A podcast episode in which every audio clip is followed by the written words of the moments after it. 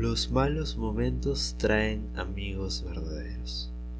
Lo bueno de los tiempos difíciles es que ahuyenta a las falsas amistades. Los amigos se cuentan siempre dos veces, en las buenas para ver cuántos son y en las malas para ver cuántos quedan. Y saben, podría pasarme el programa entero leyendo la cantidad de frases que tengo ahorita frente a mis ojos en la pantalla del computador acerca de lo que es el tema de hoy. Pero la RAE define esta palabra interés de la siguiente manera. Es el provecho o el bien buscado.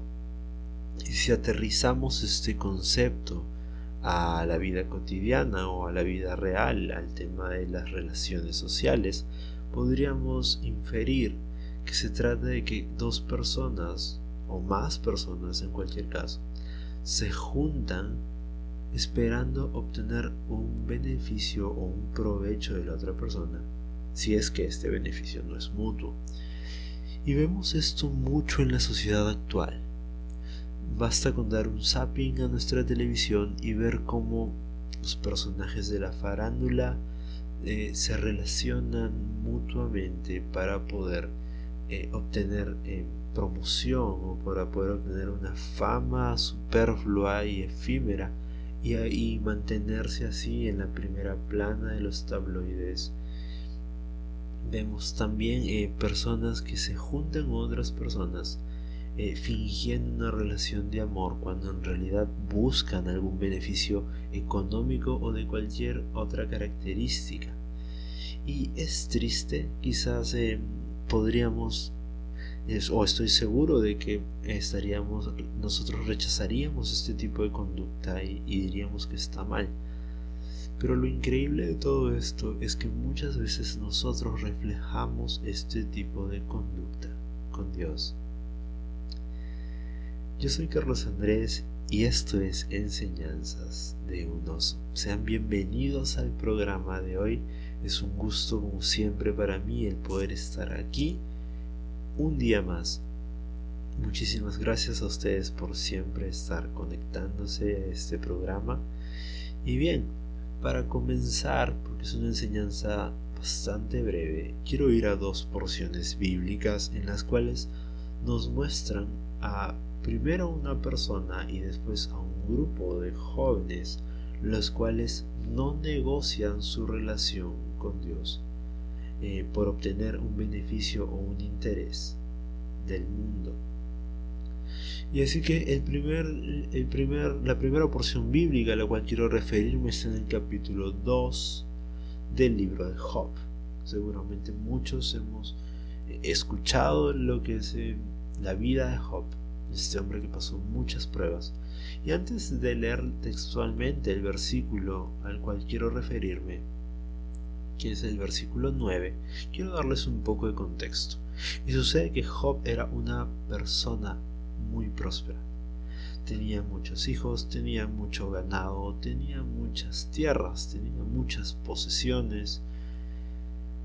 Y cierto día, esta persona, a pesar de todo lo que tenía y de lo muy próspero y muy rico que era, nunca su corazón se alejó de Dios. Así que cierto día eh, el enemigo se pone delante de la presencia de Dios. Y Dios resalta la actitud de Job diciendo que es un hombre recto y un hombre justo. Y Satanás le dice, eso es porque sencillamente Job te ama por un interés. O que la relación que Job tenía con Dios estaba basada en un interés porque le dice, si tú lo has previsto, tú lo has provisto de todo lo que él tiene, ¿cómo se te ocurre que te va a maldecir? Pero espérate y quítale todo lo que tú tienes a ver si no te maldice. Y sabes, Dios le da la oportunidad al enemigo de que haga esto. Eh, básicamente viene un ataque sobrenatural sobre la vida de Job, viene un ataque espiritual sobre la vida de Job y una catástrofe se lleva todo aquello que él tenía y solo se queda con su mujer. Y aún así, no reniega de Dios. Entonces Satanás llega de nuevo delante de la presencia de Dios y Dios le dice, ¿te diste cuenta que Job no hizo lo que tú creías? Y el enemigo le responde, esto es porque, ok, quizás el interés no está en lo material, pero quizás el interés está en su salud. Permite que yo toque su salud y vas a ver cómo Él te maldice. Y sabes, esta premisa es importante porque Dios le dice, ok, pero no toque su vida. Esa es la única prohibición que le da. No te atrevas a atentar contra su vida. Y así se va el enemigo. Y a Job le llega una enfermedad terrible en la cual un montón de heridas, de llagas lo cubren de pies a cabeza. Y ahora sí textualmente el versículo 8 del capítulo 2 nos dice que Job tomaba un palito, un tiesto, para poder rascarse con él, y estaba sentado en medio de las cenizas. Entonces le dijo su mujer, ¿aún retienes tu integridad? Maldice a Dios y muérete. Y él le dijo, como suele hablar cualquiera de las mujeres necias, has hablado. Entonces, ¿qué? ¿Recibiremos de Dios el bien y el mal no lo recibiremos? Y con todo esto, Job no pecó con sus labios. Quiere decir que Job jamás habló mal contra Dios. Y la siguiente porción bíblica en la cual quiero referirme está en el capítulo número 3 de Daniel, que tiene por título Rescatados del horno de fuego.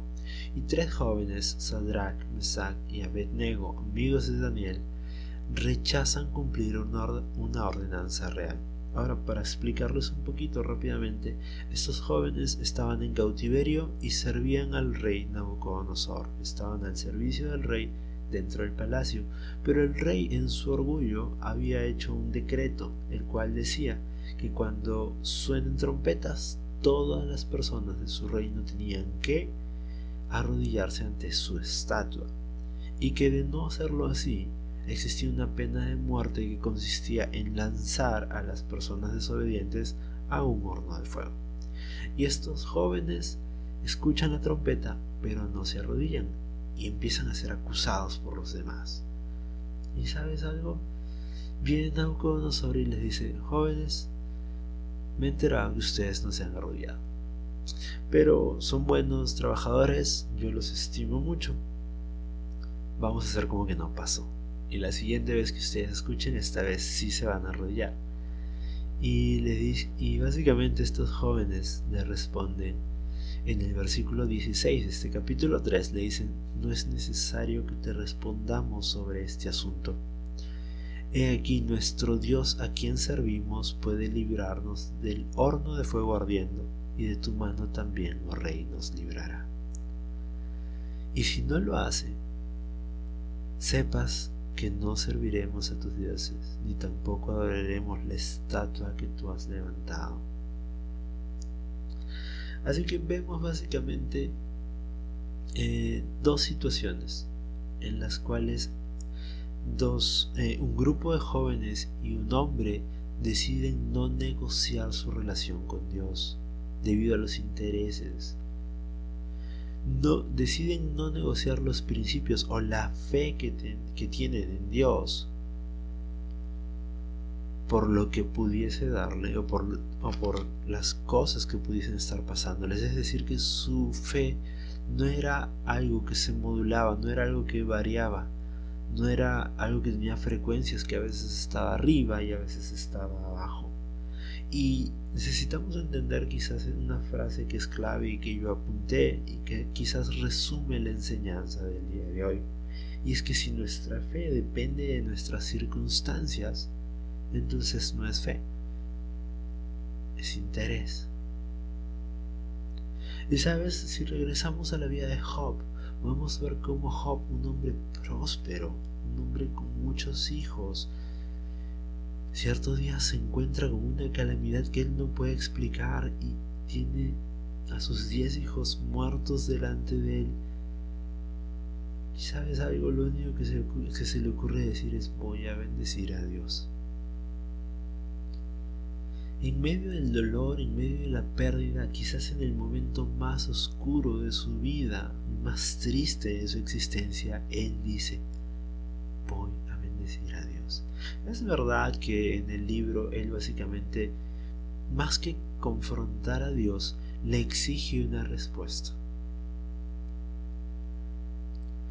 Y vemos después en la historia de estos jóvenes eh, que con la respuesta que le dan al rey, le dicen, sabes, mi Dios tiene el poder de salvarme de tu mano y del horno donde tú me quieres echar. Pero aun si no lo hiciese. Y sucede que algunas veces nosotros queremos que Dios actúe de una forma en la que creemos que es la forma correcta. Pero aun cuando Dios no lo hace, ¿estás dispuesto a alabarlo? ¿Estás dispuesto a que tu fe no sea negociable de acuerdo a tus circunstancias? Porque estos jóvenes claramente le dicen al rey, ¿sabes algo? Yo puedo perder mi vida. Porque si Dios no me libra del horno donde tú me quieres echar, y Dios no me libra del castigo que tú me quieres proporcionar, yo no voy a adorar a tus dioses y yo no me voy a inclinar delante de ti. Y lo que nos está diciendo es que aún en buenas o malas circunstancias, cuando eh, a pesar de que las promesas de Dios no lleguen en el tiempo en que nosotros queremos que lleguen, no vas a intentar suplir esa necesidad con algo del mundo, no vas a quitarle a Dios el lugar que le pertenece para poder poner algo más ahí. Y sabes, el enemigo básicamente me imagino la cara de impacto que habrá tenido al escuchar a estas dos personas. Me imagino a Satanás diciendo, ¿cómo puede ser posible? Te acabo de quitar a tus hijos, te acabo de quitar a tu familia, te acabo de quitar todas tus posesiones, inclusive tu esposa te repudia y ella ya cayó. Y tú no quieres caer y me dices que no vas a negar a Dios. ¿Cómo es posible? Y sabes, vemos en la vida de Job un contraste, porque la mujer, sí, su esposa, sí, veíamos que tenía un interés en Dios. Es decir, cuando las cosas estaban bien, cuando Dios prosperaba la vida de Job y evidentemente esto de modo colateral o tangencial también beneficiaba a su esposa. La esposa estaba bien y nunca habló mal de Dios, pero llega el momento en el cual vienen las circunstancias malas, vienen los tiempos difíciles, vienen los ataques del enemigo, como podemos ver en esta historia. Y la mujer dice, ¿por qué no maldices a Dios y te mueres? Y Job la califica de necia, y es que esa es la verdad. Amigos míos, muchas veces en la vida, y yo me tengo que incluir en esto, eh, vemos circunstancias difíciles en nuestra vida y tenemos que aprender a reconocer si en verdad es un ataque espiritual o es una consecuencia de nuestros actos. Y en mi caso, cuando me tocó pasar este momento difícil, yo, a pesar de que me molesté con Dios, estaba tan cegado por la dificultad del momento que no me di cuenta que eran básicamente eh, mis actos los que me habían llevado a eso.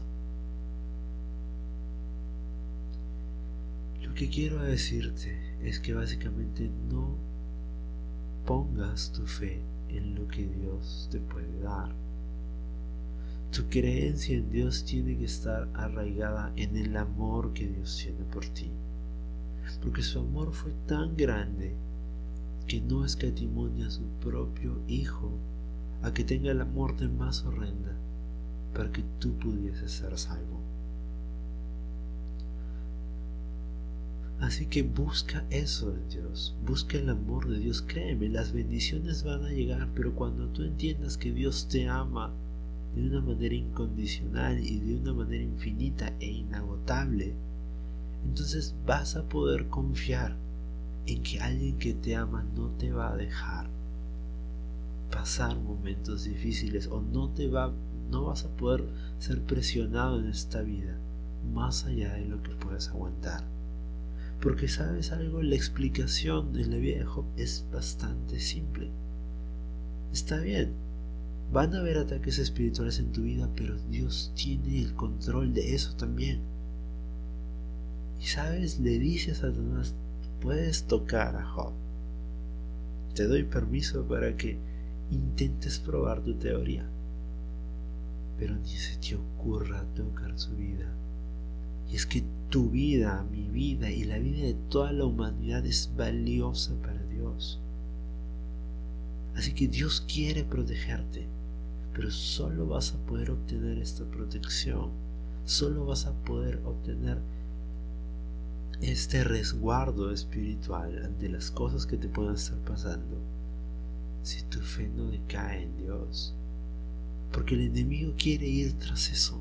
El enemigo quiere ir tras la confianza que puedes tener en Dios.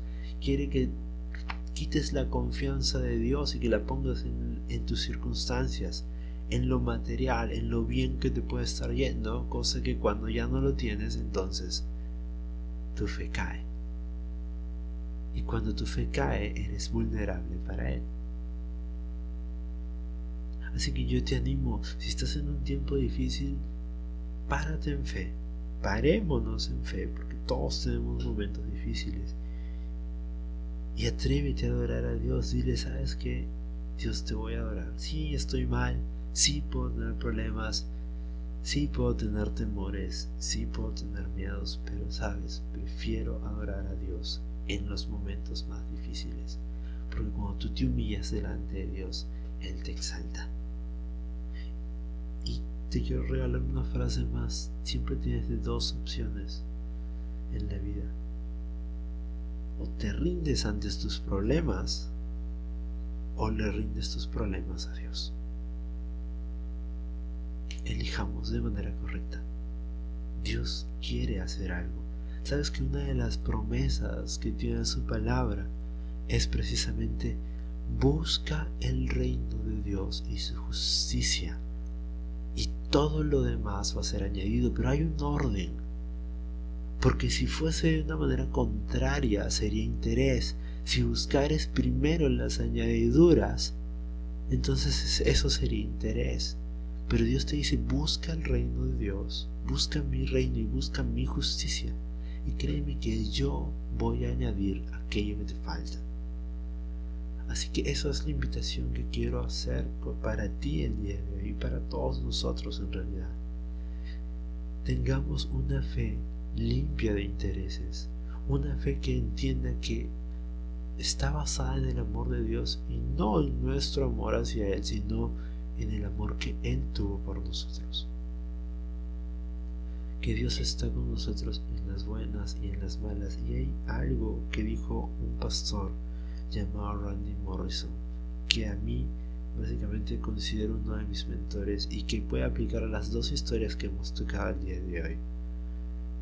Y es que lo que Dios no te envía, Él lo usa para bendecirte.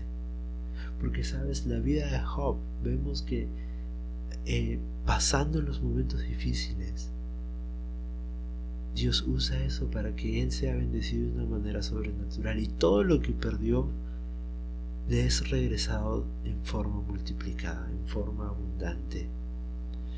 Y él volvió a bendecir a Dios. Nunca lo dejó de hacer en realidad. Sí, es verdad que buscó explicaciones, pero jamás su corazón perdió la confianza de que Dios era un Dios justo, de que Dios era un Dios bueno y de que su vida estaba en su mano.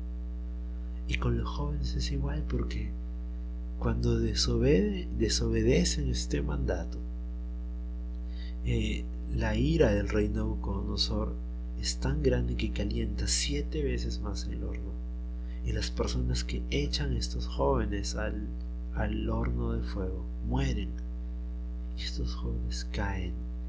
Y en ese momento aparece la presencia de Dios y levanta a estos jóvenes y empieza a, a caminar en medio de las llamas.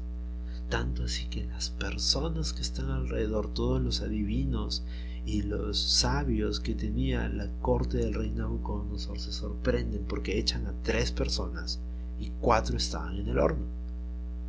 Y esto no tiene lógica, pero Dios no te va a dejar. Si tú confías en Él. Y estas personas salen del horno sin que un pelo de su cabeza se haya quemado. Ni siquiera su ropa tenía olor a quemado.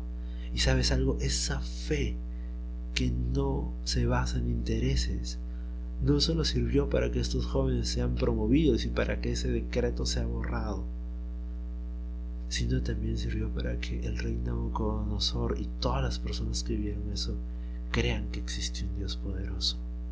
Así que la fe que tú puedes mostrar, que va más allá de tus circunstancias, que va más allá de tus problemas, es un testimonio vivo de que tenemos un Dios poderoso. Y yo te invito a eso el día de hoy.